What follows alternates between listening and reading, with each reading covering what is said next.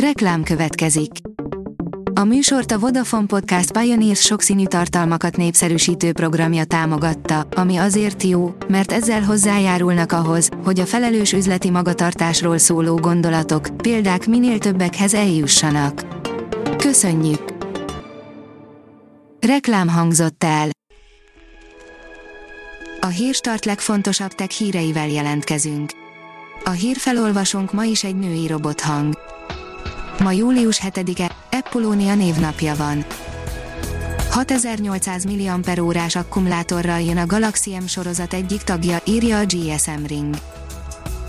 Elég jelentős üzemidőt facsarhatunk ki a Samsung Galaxy M szériájába érkező egyik új mobil akkumulátorából. Pár héttel ezelőtt hallhattunk a Samsung Galaxy M41-ről, akkor az érkező félben lévő készülékről azt plegykálták, Galaxy M51 néven kerül majd forgalomba, most azonban nagyon úgy néz ki, hogy mégis M41 néven fog jönni a mobil.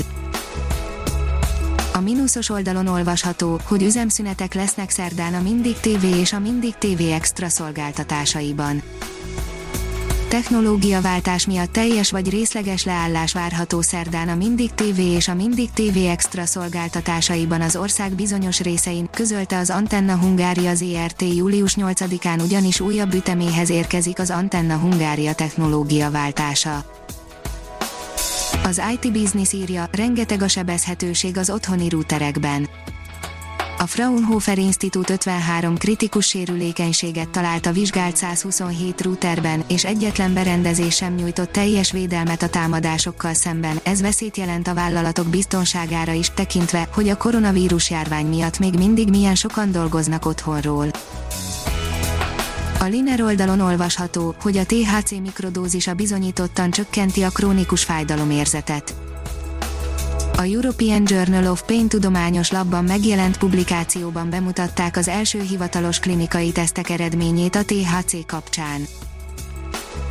A Márka Monitor írja, költségcsökkentés felhővel, az új normális keretei.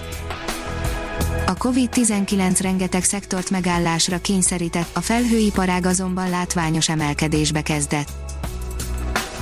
Az MM Online szerint alkalmazásfejlesztő versenyt indít a Huawei. EPSAP néven indított alkalmazásfejlesztő versenyt a Huawei Technologies. A verseny célja, hogy megtalálják a világ legjobb app fejlesztőit, és egyben lehetőséget biztosítsanak a fejlesztőknek, hogy alkalmazásaikat közzétegyék a Huawei saját mobilszolgáltatási rendszerében, a HMS-ben. A tudás.hu szerint miért nem találjuk a világegyetem kétharmadát, Krasznahorkai Attiláék valamit felfedeztek. Az utóbbi években egyre több kutatócsoport keresi a választ a fizika egyik legizgalmasabb kérdésére, miért nem találjuk a világegyetem kétharmadát. A biztonságpiac írja, Izrael sikeresen felbocsátott egy kémműholdat. Izrael sikeresen felbocsátott egy újabb kémműholdat, jelentette a Jediot című újság honlapja, a INET, a portál idézte az izraeli védelmi minisztérium közleményét, amely szerint az OFEC 16 nevű kémműhold föld körüli pályára állt, és néhány órával útnak indítása után már megkezdte az adatok továbbítását. Az Index oldalon olvasható, hogy miért fösvények a skótok. Van-e alapjuk a skót vicceknek, tényleg a fogukhoz verik a garast, évszázadokkal ezelőtt jól felfogott érdekük volt, hogy ez a kép alakuljon ki róluk.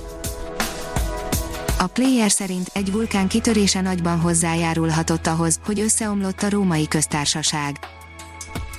Julius Cézár időszámításunk előtt 44-ben halt meg, az akkori években pedig szokatlanul hideg időjárás, rossz termés, éhínség és betegségek is sújthatták a római köztársaság földközi tengerparti lakosságát, ezek a tényezők vezethettek el végül a köztársaság és a Ptolemaioszi Egyiptom bukásához.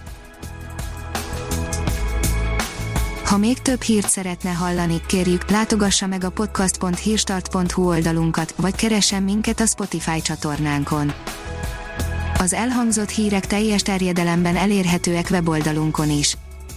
A hangfelolvasás nem jöhetett volna létre a Google Cloud és a Central Media csoport hírstart fejlesztései nélkül.